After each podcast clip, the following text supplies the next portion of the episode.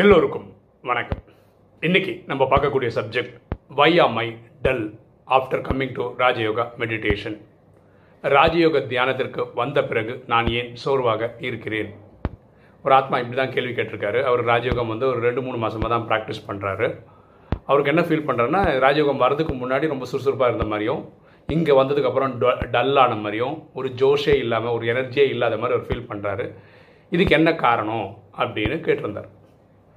அவரோட கேள்விக்கு தான் இந்த வீடியோவில் பதில் சொல்ல ட்ரை பண்ண போகிறோம் பாருங்களேன் நம்ம ராஜயோக வாழ்க்கை விட்டுருவோமே இந்த லௌகீக வாழ்க்கை வாழும்போது எப்படி இருந்ததுன்னா அதாவது ப்ராக்டிக்கலாக கலியுக வாழ்க்கை வாழும்போது என்னென்னா அவங்களுக்கு நிறைய என்டர்டெயின்மெண்ட் இருந்த மாதிரி ஒரு ஃபீலிங் நினச்சா சினிமாவுக்கு போகலாம் ஒரு ரெண்டரை மணி நேரம் சந்தோஷமாக இருந்துட்டு வரலாம்.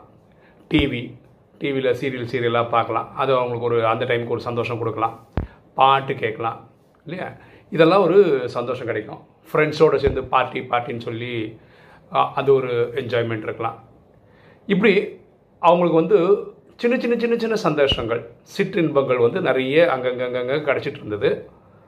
இங்கே ராஜயோகத்துக்கு வரும்போதெல்லாம் நம்ம சில விஷயங்கள்லாம் கட் பண்ண சொல்கிறோம் ஃபார் எக்ஸாம்பிள் ராஜயோகத்தில் வரும்போது நம்ம சொல்கிறது என்னென்னா அமிர்த வேலை எழுந்து ஆத்மாவின் தந்தை இறைவனை நினைவு பண்ணுங்க. ஆத்மான்ற புரிதலோட பண்ணுங்க. அதுதான் மன்மனா பவன் சொல்கிறோம் அப்படி பண்ணும்போது ஆத்மா இருக்க பாவம் போகும். இது வரைக்கும் அவங்க என்ன பண்ணாங்கன்னா ஆறு மணிக்கு ஏழு மணிக்கு எழுந்துட்டு இருந்தவங்க திடீர்னு ஒரு மூன்றரை நாலு மணிக்கு எழுந்துக்கணும்னு சொல்லும்போது எனக்கு தூக்கம் போச்சே அப்படின்னு நினைக்கிறாங்க. சரி எழுந்து உட்காந்து மெடிடேட் பண்ணால் மெடிடேஷனாவது கிடைக்குதா? கிடைக்கல. நினைவு பண்ணுமா இல்லை. தூங்கி தூங்கி விழ வேண்டியிருக்கு. ஸோ அதில் வந்து ஆத்மா சார்ஜ் ஆன மாதிரி ஒரு ஃபீலிங்கே இல்லை. நான் எதுக்கு பண்ணுறேன்னு தெரில நான் சொல்கிறது இறைவனுக்கு போச்சான்னு தெரில இந்த ஒரு ப்ராப்ளம் அவங்க ஃபீல் பண்ணுறாங்க ஏன்னா புதுசாக வந்திருக்காங்கல்ல அப்படி. அப்புறம் வாணி.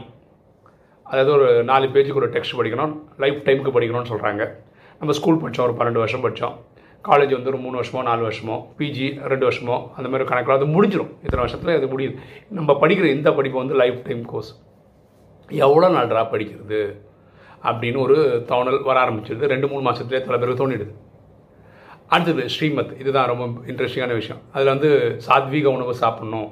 முன்னாடி இவருக்கு வந்து சிக்கன் மட்டன் ஃபிஷ்ஷு அப்படி இப்படின்னு சாப்பிட்ணுன்னா அது சாப்பிட்ருப்பாராக இருக்கும். ரொம்ப சந்தோஷமாக இருந்திருக்குமா இருக்கும். அது ஒரு எனர்ஜி கொடுக்குமா இருக்கும் அவங்களுக்கு. இங்கே வந்தோன்னு இதெல்லாம் தொடாதீங்க அப்படின்னு சொல்லும்போது ரொம்ப கஷ்டமாக இருக்குது சரி காய்கறியாவது சாப்பிடலாம் பார்த்தா வெங்காயம் பூண்டு சேர்த்துக்காதீங்க. மெடிடேஷனுக்கு அவ்வளோ நல்லது இல்லை அப்படின்னு சொல்லி அதையும் விடணும். இங்கே வந்தோடனே இன்னும் பெரிய விசத்தியாகம் பண்ணணுன்ற மாதிரி ஒரு ஃபீலிங் வந்துடுது அப்புறம் சேவை.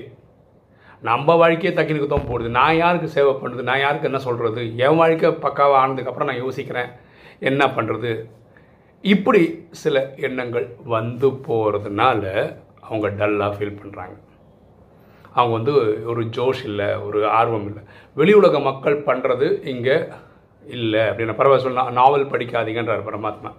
அது தேவையில்லை. டிவி சீரியலெல்லாம் கட் பண்ணுன்றாரு. சினிமாவை கட் பண்ணு. பாருங்களேன் நம்ம மனசில் நல்ல தேவையான எண்ணங்கள் உற்பத்தி ஆகணும். ஓகேவா ஸோ நமக்கு மனசுக்கு எண்ணங்கள் எங்கேருந்து வருது? கண்ணால் பார்க்கறதில்ல காதால் கேட்குறதில்ல படிக்கிறதில்ல. அப்போது ஸோ மனசு நாலு டைப் ஆஃப் தாட் கிரியேட் பண்ணுது. நல்லது கெட்டது தேவையானது தேவையில்லாதது. ஸோ நல்லதும் தேவையானதும் வரணும்னா காலங்காலத்தில் நீங்கள் அமிர்த வேலையில் மெடிடேஷன் பண்ணணும். அது முடிஞ்சு ராஜயோக டெக்ஸ்ட்டை படிக்கணும். உலக விஷயம் தெரிஞ்சுக்க வேணாம்னு சொல்ல ஒரு பதினொன்று மணிக்கு ஒரு கேஷுவலாக ஒரு ரீடிங் மட்டும் போங்க. ரொம்ப டீப்பாலாம் போகாதீங்க. நாட்டில் இப்படி நடக்குது அப்படி நடக்குது டென்ஷன் ஆகாதீங்க. சரி இவர் சொல்கிறார் இல்லையா இந்த ஜோஷ் போயிடுச்சு இந்த ஆர்வம் போயிடுச்சு. எனக்கு ரொம்ப சந்தோஷமான விஷயம் என்னென்னா சத்தியசந்தமாக அவர் மனசில் என்ன ஃபீல் பண்ணுறாரோ கேட்குறாங்க பாருங்களேன். அது வரைக்கும் எனக்கு ரொம்ப சந்தோஷம். ஏன்னா அப்போ தான் நம்ம ஒரு சொல்யூஷன் கொடுக்க முடியும். அப்போ ராஜயோகிகள் நாங்களாம் எப்படி பண்ணுறோம் காலங்காத்தால் எழுந்து மூன்றரைக்கே எழுந்து நாலு நாளை முக்கால் மெடிடேஷன் பண்ணி யூடியூப்பில் வீடியோ டெய்லி போட்டு இல்லை? அப்போ எங்களுக்கு இந்த ஊக்கம் உற்சாகம் எங்கேருந்து வந்துன்னு அவங்க டல்லாக ஃபீல் பண்ணணும் நம்ம மட்டும் இப்படி சார்ஜ் ஏன்னா இந்த ஆத்மா அடையக்கூடிய அதீந்திரிய சுகம். அதை நாங்கள் பார்த்துருக்கோம் அனுபவிச்சிருக்கோம். நான் ஒரு பன்னெண்டு வருஷமாக இருக்கேன்னா எனக்கு ஒரு ஒரு டசன் வாட்டி தான் நடந்திருக்கும். ஆனால் அந்த ஃபஸ்ட்டு டைமே அது கிடைக்கும் போது இந்த உலகத்தில் கிடைக்கிற எந்த சுகமும் அது பக்கத்துலேயே கிடையாது. நான் ஸ்கூல் படிக்கும்போது ஆறரை மணிக்கு தான் எழுந்துப்பேன் அதுக்கப்புறம் தான் படிப்பேன். ஸ்கூலில் நல்லா தான் படிச்சுட்டு இருந்தேன். இன்னைக்கு டெய்லி என்னால் நாலு நாளை முக்கால் அமிர்த வேலை பண்ண முடியுதுன்னா அந்த சார்ஜ் எங்கேருந்து வருது? அந்த அதீந்திரிய சுகம் தான் ஸோ இந்த நாலேஜை கேட்க வந்தால் ஃபஸ்ட் இந்த ரெண்டு மூணு மாதம் இருக்கிறாவோ ஆத்மாக்களுக்கு சொல்ல விருப்பப்படுறது என்னென்னா இந்த அதீந்திரிய சுகத்தை ஒரே ஒரு வாட்டி அனுபவம் பண்ணிடுங்க. அதுக்கப்புறம் உங்களுக்கு இந்த சிற்றின் போனால் பிடிக்கவே பிடிக்காது. எல்லாம் இறைவன் தான். பாருங்களா அறுபத்தி மூணு ஜென்மமாக இறைவன் பின்னாடி சுற்றின்னு இருக்கோம் நீங்கள் இறைவன் எங்கே இருக்கார் இங்கே இருக்க கோயில் கோயிலாக சுற்றி இருக்கோம். இப்போ நேரடியாக அவர் வரும்போது அதை ஃபீல் பண்ணணுமா இல்லையா? எனக்கு அமிர்த வேலை மிஸ் பண்ணவே முடியல. ஏன் தெரியுமா? அவர் சொல்லியிருக்கிறார் என் குழந்தைய பார்க்குறதுக்கு அவன் பெ- உன் பெட்ரூமுக்கே நான் வரேன். அந்த ஸ்டேட்மெண்ட் எனக்கு மனசில் அப்படியே இருக்கும். எப்படி நான் மிஸ் பண்ண முடியும்? என் இறைவன் என் வீட்டுக்கு வர்றதை வந்து நான் வந்து படுத்து தூங்கிட்டு இருந்தால் எப்படி கரெக்டாக இருக்க முடியும்? ஸோ அதனால் நான் மிஸ் பண்ணுறது கிடையாது. எப்படி நம்ம ஃப்ரெண்ட்ஸ் கூட பேசிக்கிறோம்? அந்த மாதிரி நம்ம பரமாத்மா கிட்ட அந்த அமிர்த வேலையில் அவ்வளோ கூலாக பேசிகிட்டே இருக்கலாம். அதுக்கு நமக்கு டச் ஆகும் அது வானியில் வரும். இல்லாட்டி நமக்கு நடைமுறை வாழ்க்கையில் நிறைய நடக்கும். நம்ம கேட்குறதெல்லாம் நடக்குது இல்லை? அப்போ அதுதானே ரியாலிட்டி சரிங்களா? ஸோ இந்த மாதிரி ஜோஷ் இல்லை அந்த ஊக்கம் உற்சாகம் மரமாட்டுறது சோர்வாக இருக்குன்ற ஆத்மாக்களுக்கு நான் சொல்ல விருப்பப்படுறதெல்லாம் இவ்வளோ தான் இந்த மெடிடேஷன் பண்ணுங்கள் ஒன்று நாள் இல்லை ஒரு நாள் நீங்கள் வந்து இந்த அதீந்திரிய சுகம் அனுபவிச்சிருங்க. அதுக்கப்புறம் உங்களுக்கு வந்து நோ லுக்கிங் பேக் திரும்பியே பார்க்க மாட்டேங்க. எப்படி நாங்களாம் அப்படியே தொடர்ச்சியாக போயிட்டே இருக்கோமோ அந்த மாதிரி. இப்போ ராஜயோகம் ப்ராக்டிஸ் பண்ணுறவங்க எல்லாருமே சின்சியராக பல வருஷமாக பண்ணுறவங்க எல்லாருமே இந்த அதீந்திரிய சுகம் பார்த்துருக்காங்க அனுபவிச்சிருக்காங்க. இப்போ உங்களுக்கு கிடைக்கலையா? ஃபீல்லாம் பண்ணாதீங்க. கொஞ்ச நாளில் வந்துடும் அவ்வளோதான் ட்ரை பண்ணுங்கள் ஓகேவா ஸோ இது நாளடைவில் இதுதான் பெஸ்ட்டாக இருக்கும். அந்த சிற்றின்பம் நிறைய பிரச்சனைகளோடு தான் கொண்டு வரும் உங்களுக்கு. உங்கள் உடல் ஆரோக்கியத்தை காலி பண்ணிடும். நீங்கள் நான்வெஜ்ஜே சாப்பிடுங்களேன் டெய்லி அவ்வளோதான் உங்களுக்கு வேறு ஏதாவது ஃபிசிக்கல் ப்ராப்ளம் கண்டிப்பாக வரதான் செய்ய போகுது. அதனால் அதே மாதிரி மனசை சினிமா இதெல்லாம் உங்கள் மனசை அப்படியே கரப்ட் பண்ணிடும்.